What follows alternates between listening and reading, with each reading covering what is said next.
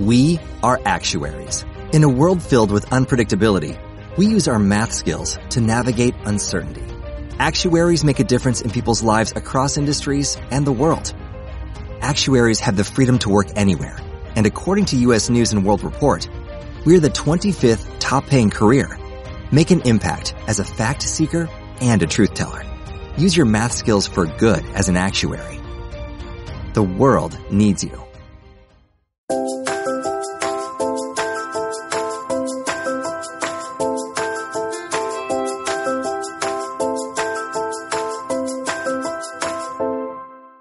Pulso del Grupo, Semana 7. Bienvenidas y bienvenidos a la séptima emisión del Pulso del Grupo, espacio en el que buscamos tomar un momento para comentar sobre la actividad del grupo a lo largo de cada semana del curso. Mi nombre es Bruno Hernández y me acompaña María Luisa Zorrilla. Y bueno, ahora nos toca hablar de la semana 7. Ustedes están ahorita viviendo ya la semana 8, la última semana del curso. Eso nos, nos llena de emoción porque Pareciera poco, pero aventarse las ocho semanas no cualquiera. Se eh, ingresaron 13 mil, un poco más de 13 mil participantes eh, y pues habrá que ver cuántos de estos 13 mil realmente van a poder llegar hacia el 2 de noviembre a completar las ocho semanas. Así es que si tú vas en la octava semana, muchas felicidades. Si no vas en la octava semana, no te angusties. Tienes hasta el 2 de noviembre para completar las actividades en caso de que te hayas atorado. Y bien, ahora vamos a comentar, toca el tiempo de comentar la semana 7 en particular. Y en la semana 7 estuvimos hablando de la organización y de la citación.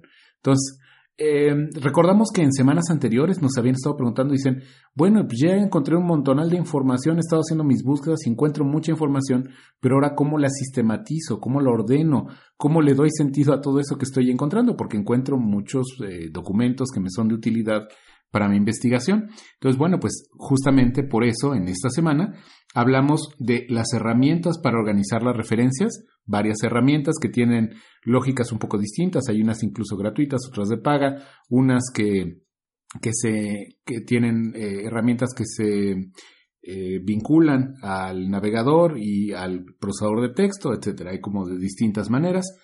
Y también eh, vimos la parte de citación y referenciación, que también de alguna manera pues es muy propia del quehacer académico. La actividad formativa, recordamos, fue justamente hacer ejercicios con, de práctica con herramientas para la organización y pues ver un poco cómo, cómo nos iba ya a la hora de poner manos en la masa. Y bueno, de los comentarios que ustedes eh, dejaron en los foros de discusión, tenemos algunos, algunas cosas. Entre otros, pues eh, podemos comentar que había gente, mucha gente, que comenta que no tenía claro que existía más de un estilo de citación y referenciación. Tampoco tenía claro que por disciplinas hubiera eh, algunos cambios. Y em, de esos, por ejemplo, hubo gente que, que, decía, bueno, pues si, si hay APA, ¿no? Y APA es como el más popular, pues ¿para qué necesitamos otra cosa, ¿no? O por qué usar APA en áreas en las que hay sus propios sistemas de referenciación, ¿no? De repente hay instituciones que estandarizan y dicen todo en esta institución va a ser APA, aunque tengan áreas de ingeniería, aunque tengan áreas de, por ejemplo, de, literatura y lingüística, ¿no? Que tienen el MLA. Este, y, y, bueno, y otra pregunta por ahí que había era también de qué tan válido es mezclar estilos, ¿no? O sea, es o nos apegamos a un solo estilo o podemos usar más de un estilo. Entonces, bueno, son de este tipo de cosas y pues María Luisa tiene, como siempre, algunos eh, comentarios al respecto. Gracias, pues sí, como, como bien decías, estas fueron algunas de las dudas y de los comentarios que surgieron, ¿no? Muchos nos decían eh, que el estilo que ya conocían era APA, que no conocían los demás y además no sabían que los estilos están asociados a tradiciones disciplinarias, ¿no? Que, que cada estilo tiene, digamos, como una afinidad con cierta área porque fue generado por una asociación disciplinar, ¿no? Entonces, e, efectivamente teníamos el comentario de R65, ¿no? Que dice, por ejemplo, donde yo trabajo nos piden el formato APA sin saber que es más afina a la psicología y las ciencias sociales y nosotros estamos trabajando en ingenierías, ¿no? Y nos están pidiendo ese formato, ¿no? También algo que, que nos comentaba Lourdes Pineda, ¿no? Ella decía, bueno, no me queda claro para qué son tantos eh, sistemas, ¿no? Y, cómo elegir cuál, cuál debo usar, ¿no? Entonces, bueno, el, si no, si no nos dicen, porque muchas veces nos indican qué estilo utilizar. ¿A quiénes me refiero? Si, si uno es estudiante, por ejemplo, y está haciendo una tesis, es casi seguro que la propia institución, el director de tesis, te va, te va a sugerir un estilo de citación o de referenciación. También muchas veces cuando queremos escribir un artículo o una ponencia, por ejemplo, para un congreso, también en las bases es común que te indiquen cuál es el formato que debes usar, cuál es el estilo para la citación. Pero vamos a suponer que no hay quien nos indique cuál usar, entonces la guía sería precisamente estas tradiciones disciplinares, ¿no? Es decir, bueno, en qué área trabajo yo, de qué tipo de, de, texto se trata. Si yo estoy, por ejemplo, en las áreas sociales, en la educación, en la psicología, pues sí es normal que use APA, pero si yo estoy en las ciencias biológicas o de la salud, pues va a ser más común que yo use Vancouver, ¿no? Entonces ya depende en qué tradición nos ubiquemos, cuál sería el estilo más afín, si es que no tenemos este criterio de un tercero que nos indique cuál sería el estilo, ¿no? Incluso ahí, pues, si, por ejemplo empiezas ya a publicar de manera un poquito más eh, constante, eh, muchas veces ya por justamente por necesidades de las publicaciones en donde, en donde vas a, a colocar tus trabajos, ahí mismo te indican esto, ¿no? Entonces, esto que dices, y bueno, si no tienes un tercero, como la publicación o el asesor de tesis o la institución donde trabajas y demás, pues siempre vas a tener formas de citación afines. Lo importante sería tratar de ubicar aquellas que tienen que ver sobre todo, yo creo, con esta parte de publicaciones, o sea, con aquello que vas a usar como de salida para que no tengas que hacer también el trabajo. Digo, de todas maneras, automáticamente lo puedes resolver, pero para que no tuvieras que hacer tanto este trabajo de, de usar una citación para después cambiarla por otra. Que ahora que lo mencionas, esa es una ventaja importante de los gestores, ¿no? De información, de los gestores de bibliografía, porque si ya tenemos ingresar la información de nuestras fuentes por campos, pues ya nada más le pedimos en qué estilo la formate, ¿no? Entonces vamos a suponer que una publicación nos pide que formatemos en Vancouver, pero otra publicación nos pide que formatemos en Chicago. Esas mismas referencias bibliográficas. Entonces, en lugar de tener que trabajar referencia por referencia, retrabajarlas, pues simplemente si ya las tienes en un gestor de referencia, las cambias de estilo automáticamente y sin mucho dolor de cabeza, ¿no? Y algo que nos preguntó M. Martínez, él decía, bueno, ¿es válido usar dos estilos, el de notas y el parentético, en un mismo documento? Entonces, bueno, si alguien más tiene esta duda, respondemos. Bueno, y también para M. Martínez respondemos, no, no se pueden mezclar estilos en un mismo documento, debemos tener, usar un solo estilo de citación, notas o parentético, y no solo eso, o sea, si es de notas, un solo estilo de notas, o si es parentético, un solo estilo parentético, es decir, es unitario el estilo, si es APA, si es Chicago, a lo largo de todo el documento. Ahora, una cosa importante que no debemos confundir es que si yo estoy usando un estilo parentético, sí puedo insertar notas a pie de página, pero van a ser notas que cumplan propósitos diferentes a los relacionados con la citación y la referenciación. Es decir, yo puedo estar metiendo notas a pie de página para hacer una aclaración, para ampliar un, una información, para poner en contexto una información. O sea, son notas explicativas, aclaratorias, amplificatorias, con otro propósito. Lo que no meto son notas que tienen que ver con las referencias o con la bibliografía, porque entonces esas corresponden a otro tipo de estilo. ¿sí? Pero eso no significa que si yo estoy usando un estilo parentético de citación, no puedo insertar notas a pie, ¿no? Entonces esa aclaración sí es importante para que no vayamos a caer en esa confusión. Entonces, bueno, pues yo creo que estos serían los comentarios más importantes que obtuvimos del foro con relación a esta multiplicidad o variedad de estilos que existen. Así es. Eh, ya cuando nos metemos, eso tiene que ver como con todos los estilos que existen, pero ya cuando hablamos de los sistemas como tal, cuando entramos a, a esta parte de la automatización, pues bueno, muchos descubrieron que existen ya ahora estas formas sistemáticas y automatizadas eh, y pues bueno, hay gente que esto no lo conocía, entonces que pues llevaba sus cosas o de manera analógica todavía, porque había gente que le, le acomodaba hacerlo de manera analógica, o bien utilizaba herramientas tipo Excel para llevar este, los, su base de datos de, bibliografía, ¿no? Entonces, eh, también hubo algunas expresiones al respecto. Sí, yo aquí tengo algunos comentarios, por ejemplo, me, me cayó un poco en gracia el comentario de CMSMNS 046 que decía, ¿no? Hay que imaginar que muchos de nosotros no teníamos computadora y lo hacíamos a máquina de escribir Tampoco todos teníamos todas esas aplicaciones y herramientas para guardar referencias. Dice, para mí esto es súper útil y súper fácil. Dice, comparado con tener que medir márgenes, encontrar el tamaño y forma de letra adecuado para escribir.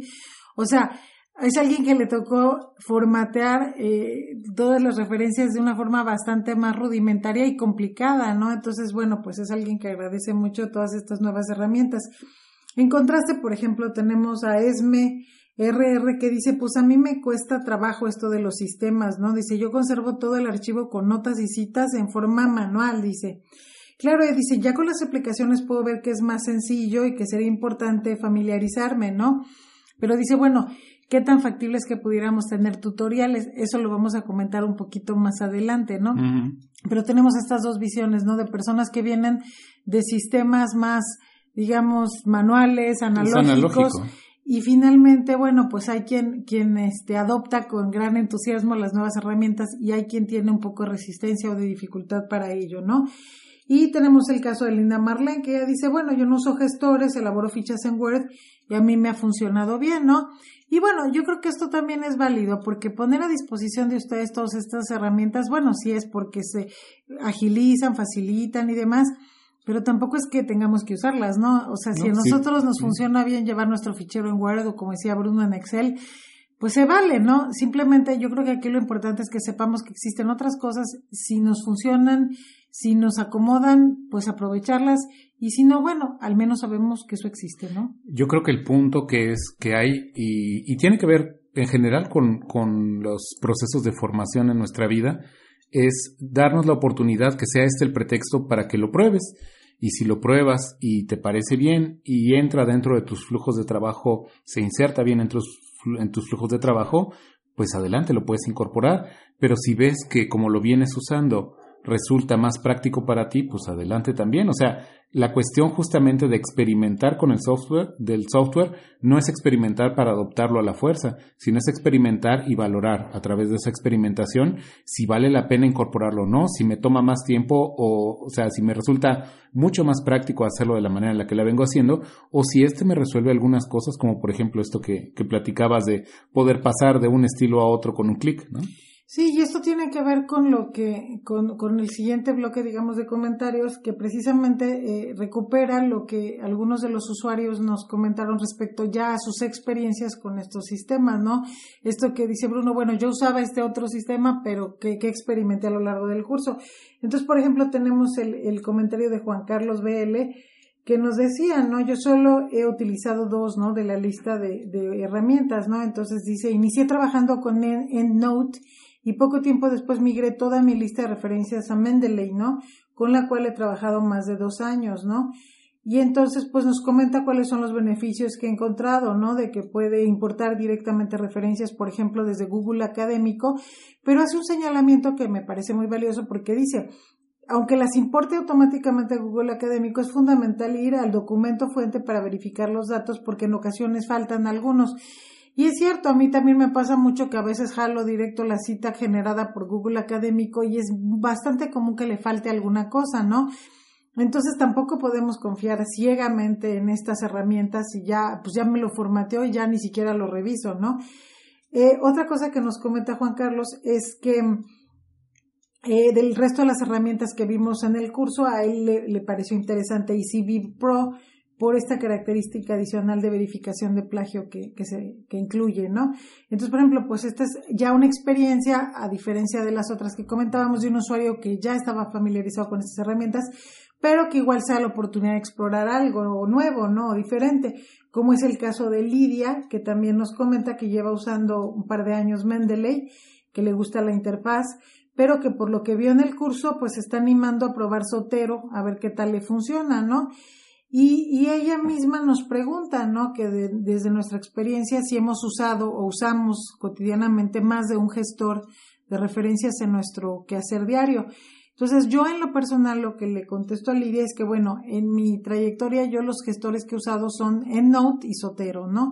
Yo empecé con EndNote porque en la universidad que estaba tenían licencias para los estudiantes, en, en aquel entonces yo todavía era estudiante, entonces eh, pues me daban la licencia y pues ya lo usaba, ¿no? Muy a gusto, pero después, ¿qué pasó? Pues ya terminé y me fui a otro lado y ya en ese lado no me daban la licencia y entonces pues tuve que buscar una herramienta que no me costara y que fue, que es Otero, ¿no? Lo que sí yo sugeriría es que si nos casemos, digamos, con un sistema y que toda nuestra bibliografía la manejemos ahí. ¿Por qué? Generalmente las bibliografías que vamos armando a lo largo de nuestra trayectoria eh, como investigadores en un tema, pues es, es no, no es la bibliografía para una tesis y ahí quedó, para un artículo y ahí quedó, casi siempre es para los diferentes trabajos en los que estamos participando. Y entonces, de esa manera se va nutriendo un solo corpus, digamos, de, de todas las referencias que usamos para diferentes propósitos, ¿no?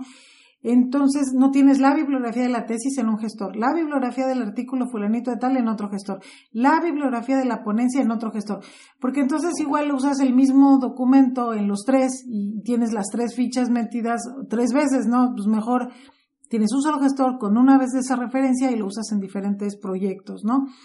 Lo que también le comento a Lidia que puede pasar es que aunque tú ya tengas tu, tu gestor de cabecera, digamos, con el que siempre trabajas y donde tienes todos tus recursos, Puede pasar a veces que te inviten, por ejemplo, a participar en un proyecto colaborativo con un equipo y ahí sí a veces sucede que el equipo decide utilizar otra herramienta y entonces a veces sí tenemos que incursionar en herramientas con las que no estamos familiarizados porque esa es la que comparte un equipo en el que estamos participando.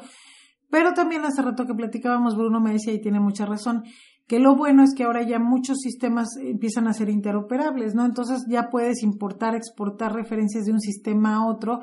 Entonces, incluso cuando te toque trabajar con otra herramienta por un equipo de trabajo, como mencionaba hace un momento, puede darse el caso de que puedas llevarte tus referencias a otra herramienta sin, sin que sea un proceso muy complicado, ¿no? Además, creo que otro criterio que es importante para para valorar la herramienta que vas a escoger o, o cuando vas a cambiar de herramienta, por qué, cómo evalúas que esa herramienta conviene más que la que vienes usando, tiene, para mí tiene mucho que ver con el flujo de trabajo, ¿no? Y con esto del workflow. O sea, es decir, eh, si se puede insertar bien o no a tu flujo de trabajo. Hay algunas herramientas que tienen la herramienta en web que la tienen eh, en escritorio y que la tienen en aplicación móvil. Hay otras que no, hay otras que son solamente web, por ejemplo. Entonces, si tú tal vez trabajas, por decir algo, en, en, tres, en tres espacios diferentes o ocupas mucho, por ejemplo, el móvil o una tableta para estar llevando tu parte de referencias, pues tal vez te interesa una herramienta que tenga también eh, la aplicación móvil. ¿No? Pero tal vez si tú no ocupas para nada los móviles o no los ocupas para tu investigación, pues probablemente no te interesa que tenga la aplicación móvil. Entonces, este tipo de cosas son cosas que hay que ver. Y ahora también, eh, que, un poco tiene que ver con otra pregunta este, de, de cómo saber si una herramienta es confiable o no, tiene que ver mucho con la exploración que haces de las herramientas, digo, una cosa y otra, ¿no? Pero es la idea justamente de que en este tema ustedes exploraran distintas herramientas, algunas casi todas muy nuevas para unos, pero también otras que eran viejas conocidas para unos y nuevas para otros, este, tiene que ver con que vean que existen distintos sistemas que en el fondo tienen una misma lógica, pero que cada uno tiene una manera diferente de presentarla y que dependiendo de los resultados que nos den es pues si las incorporamos o no. Hay gente que nos había dicho de algunas, por ahí tienes un nombre de una, que nos preguntaba si era confiable o no. Decimos, bueno, esa nosotros no la conocemos, pero independientemente de que la conociéramos o no, una de las maneras que hay de validar es hacer pruebas y verificar con el manual que lo que te está sacando, lo que te está dando de, resultado eh, en la citación corresponde con lo que plantea el manual o las guías que estemos usando. Esa es una de las maneras. Entonces, creo que en este sentido eh, y un poco para hilar una cosa con la otra, la exploración de las herramientas es fundamental, ¿no? Este ejercicio que se hizo ahora es algo que tendríamos que seguir haciendo y que conforme salgan nuevos sistemas, vale la pena explorar los nuevos sistemas, evaluar si, por ejemplo, si los resultados que sacan son confiables o no, y también evaluar si se insertan adecuadamente o no en nuestro flujo de trabajo. Sí, precisamente la, herramienta que nos consultaban es una que se llama Scriber, con doble B alta, es una eh, herramienta que se llama generador APA de Scriber y nos preguntaban que, bueno, alguien nos decía que es la herramienta que utiliza y que qué tan confiable es, ¿no? Nos pedía que, que le diéramos una opinión. es Berenice Montoya, nos decía, ¿no? Si su generador es confiable. Entonces, pues, la verdad nosotros no hemos trabajado con ese generador, no podemos decir si es confiable o no, pero lo que yo sugería es que realmente nosotros podemos poner a prueba cualquier generador ya teniendo a la mano las guías y las normas, ¿no? Nosotros a través del curso tenemos links a, diferentes fuentes en donde podemos consultar las guías y las normas, al menos las básicas, ¿no? Entonces, pues si yo normalmente lo que referencio son libros, artículos y vamos a suponer notas periodísticas, ¿no? Es lo que más uso yo. Entonces, ¿qué hago? Bueno, pues pongo a prueba el generador o la herramienta, ¿no? Entonces, yo hago mi, mi, mi generación de referencia, digamos, a pie con el con la guía en mano y después la formateo automáticamente y veo si respeta la norma, si lo está haciendo correctamente, pues entonces es confiable. Si veo que de pronto lo está haciendo de otra forma, pues una de dos, o está usando otra versión o tiene ahí algún detalle, ¿no?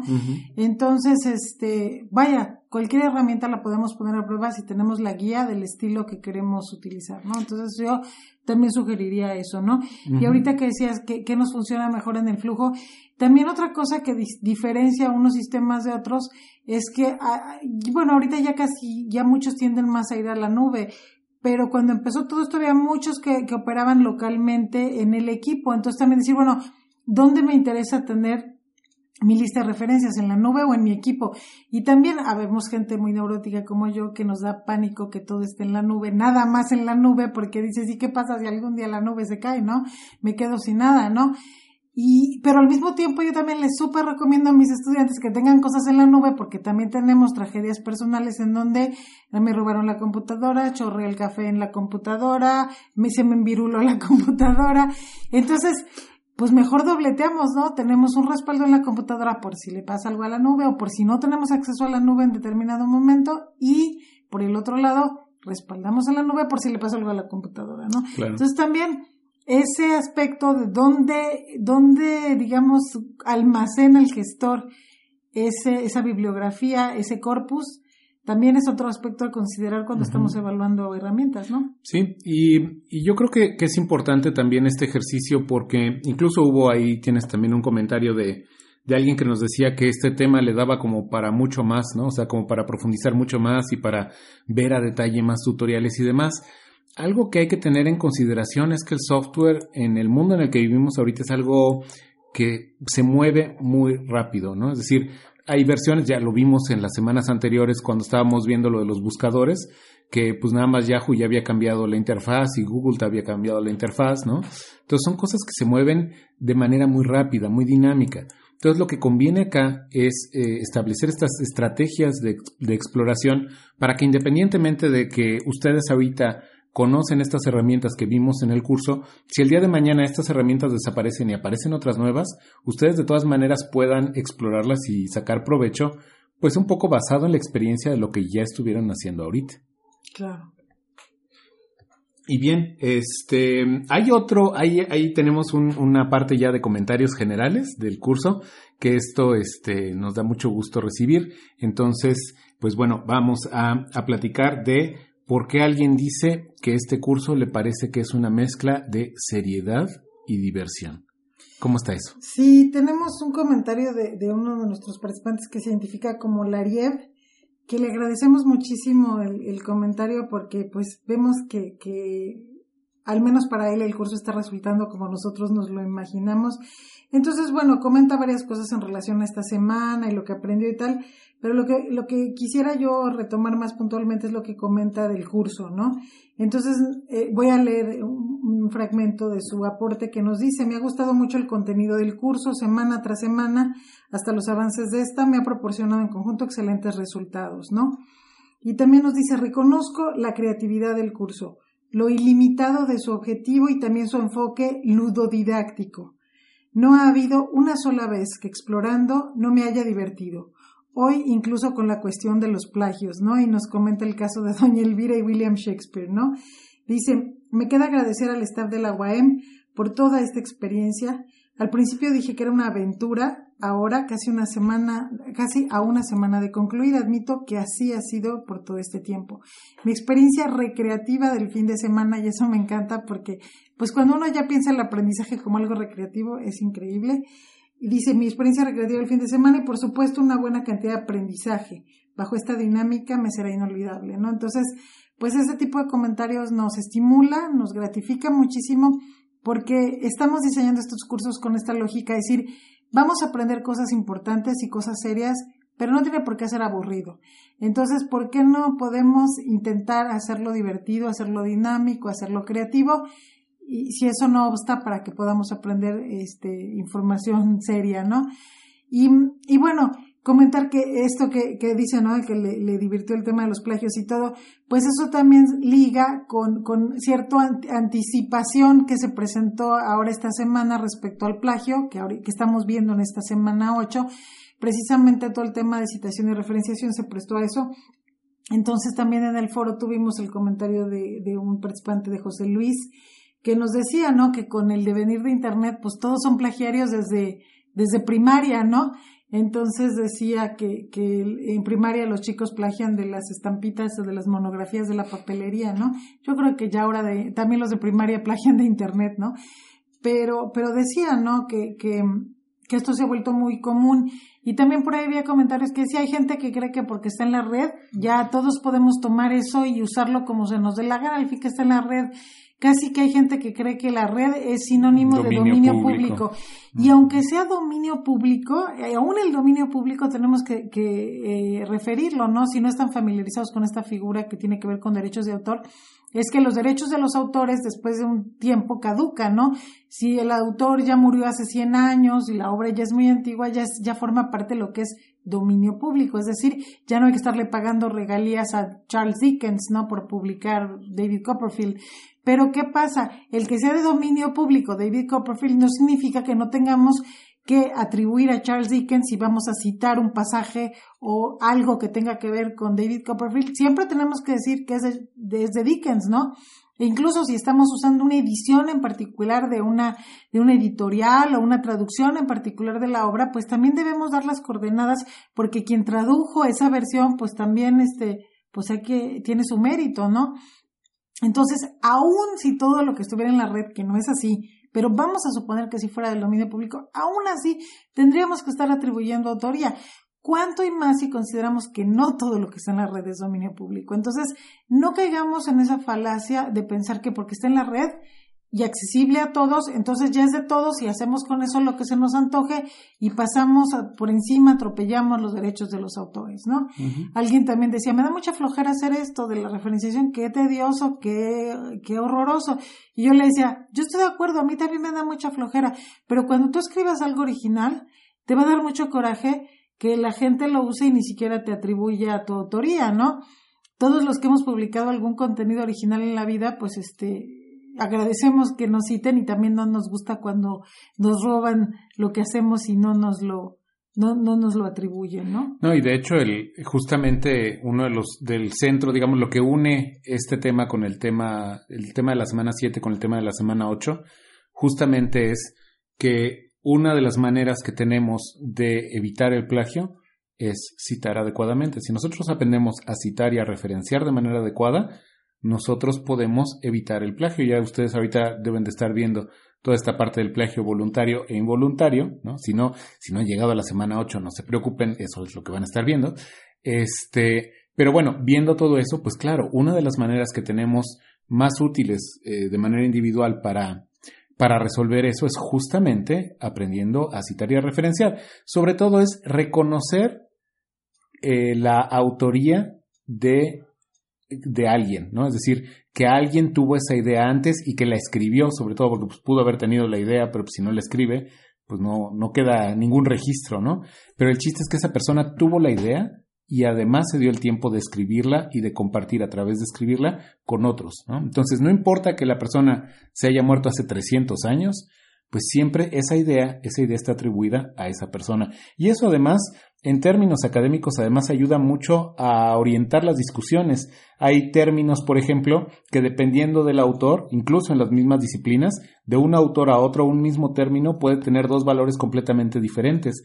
Y muchas veces, si tú no entiendes que estás hablando de ese término desde la mirada de ese autor, le vas a estar discutiendo estupidez y media al otro, cuando el otro te va a decir, pues sí, pero no tiene nada que ver porque tu perspectiva es con este autor y mi perspectiva es con este otro. Claro, sí. Entonces, bueno, pues yo creo que surgieron cosas muy interesantes a, lo largo de esta semana. Pues estos serían los, los comentarios que, que yo tengo registrados. Sí, y em, pues bueno, llegamos al momento de las recomendaciones. Y siendo la penúltima emisión que estamos haciendo, tenemos varias recomendaciones para ustedes, así es que pongan atención, paren oreja. Lo primero que les pedimos es que, pues ya que hayan terminado sus actividades de la semana 8, se echen una vuelta y revisen que hayan realizado todas las actividades y que no les haya faltado ninguna.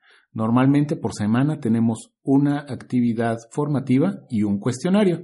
Entonces pueden ir a la parte donde pueden ver su progreso, a la pestaña de progreso, y ahí es donde ustedes pueden verificar que todas las barritas están hasta arriba y que todo está evaluado al momento. Entonces, si ustedes lo tienen todo completo, pues ya están listos y pueden seguir adelante con otras cosas. Pero es muy importante que lo revisen porque luego hay gente que se nos pierde, sobre todo en algunas actividades formativas por ahí que tienen más de una página Luego se pierden y nada más llenan una de las páginas de la actividad formativa y piensan que ya la hicieron. Entonces vale la pena echar una vuelta. La otra recomendación que tenemos es que verifiquen que su nombre en plataforma está bien escrito. ¿Y por qué les decimos esto? Porque el nombre que ustedes tengan escrito en su cuenta de plataforma, que normalmente ustedes lo pueden encontrar el acceso en la esquina superior derecha de la pantalla donde está su nombre de usuario, ahí ustedes hacen clic, se despliega un, un menú y en ese menú ustedes pueden ver la opción donde pueden encontrar eh, su, eh, nombre de, su nombre. Eh, en ese sentido es bien importante que su nombre esté tal cual lo necesitan en sus constancias, porque de ahí es de donde nosotros tomamos el nombre, ahí es donde, de donde lo toma la plataforma para la emisión automática de las constancias y de ahí es de donde nosotros lo tomamos para hacer la emisión de las cartas. Recuerden que en el caso de la constancia automatizada es a partir de 6 y las cartas es a partir de 81.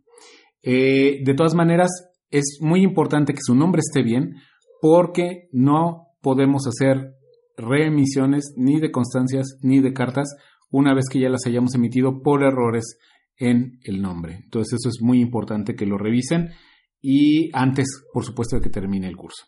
El otro, otro em, cuestión que es importante ahí es que las constancias automatizadas se expiden más o menos unas dos semanas después de haber terminado el curso. Es decir, después del 3 de noviembre, calcúlenle dos semanas y es más o menos el tiempo que se, que se toma el equipo de México X para revisar que todo está en orden y hacer la emisión de las constancias automatizadas. En el caso particular de nuestras cartas, nosotros nos tardamos, eh, si mal no recuerdo, es un mes, aunque ahorita eh, tendríamos que ver un poco, pero nosotros les vamos a notificar la fecha, pero bueno, no sería en menos de un mes que nosotros, digamos, si estamos pensando que termine el curso el 2 de noviembre, probablemente hacia el 3 de diciembre estaríamos empezando a emitir las cartas entonces esperamos que, para entonces las tengan. Si no, bueno, si podemos tal vez irnos un poco hacia mediados de diciembre, puede pasar. Pero bueno, no se angustien, sepan que en diciembre ustedes van a tener sus cartas. Y em, una cuestión más es que a pesar de que ya estén terminando la semana 8 o algunos de ustedes ya la hayan terminado, em, todavía hay algo que ver. Entonces los invitamos a que el día 29 de octubre regresen a la plataforma. Tenemos algunas sorpresitas preparadas para ustedes y creemos que les van a gustar mucho. Em, no sé si tienes algún comentario con respecto a las recomendaciones. Pues no, la última sería que, bueno, pues no dejen de participar en el foro. Tenemos todavía un foro más que es precisamente donde vamos a abordar los temas de la semana 8, del tema 8 y que precisamente vamos a estar comentando Bruno y yo eh, en, el, en la última emisión del podcast. Entonces, bueno, pues no dejen de, de, participar en el foro porque eso es lo que nutre este, esta emisión, ¿no? Y bueno, María Luisa, pues ya llegó el final de la emisión. Eh, muchas gracias por estar con nosotros. Muchas gracias, Bruno. Eh, muchas gracias a ti que nos escuchas del otro lado. esperamos que estas emisiones estén siendo de tu agrado, que te sean útiles que mm, encuentres cosas nuevas en esto que estamos nosotros platicando. Y pues bueno, eh, por mi parte, yo me despido y como siempre, te invitamos a continuar este curso diseñado pensando en ti.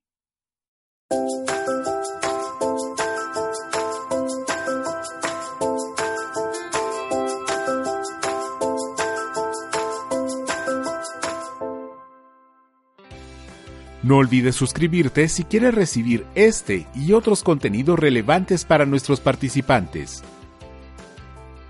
Música Feeling Sunny por Scott Holmes.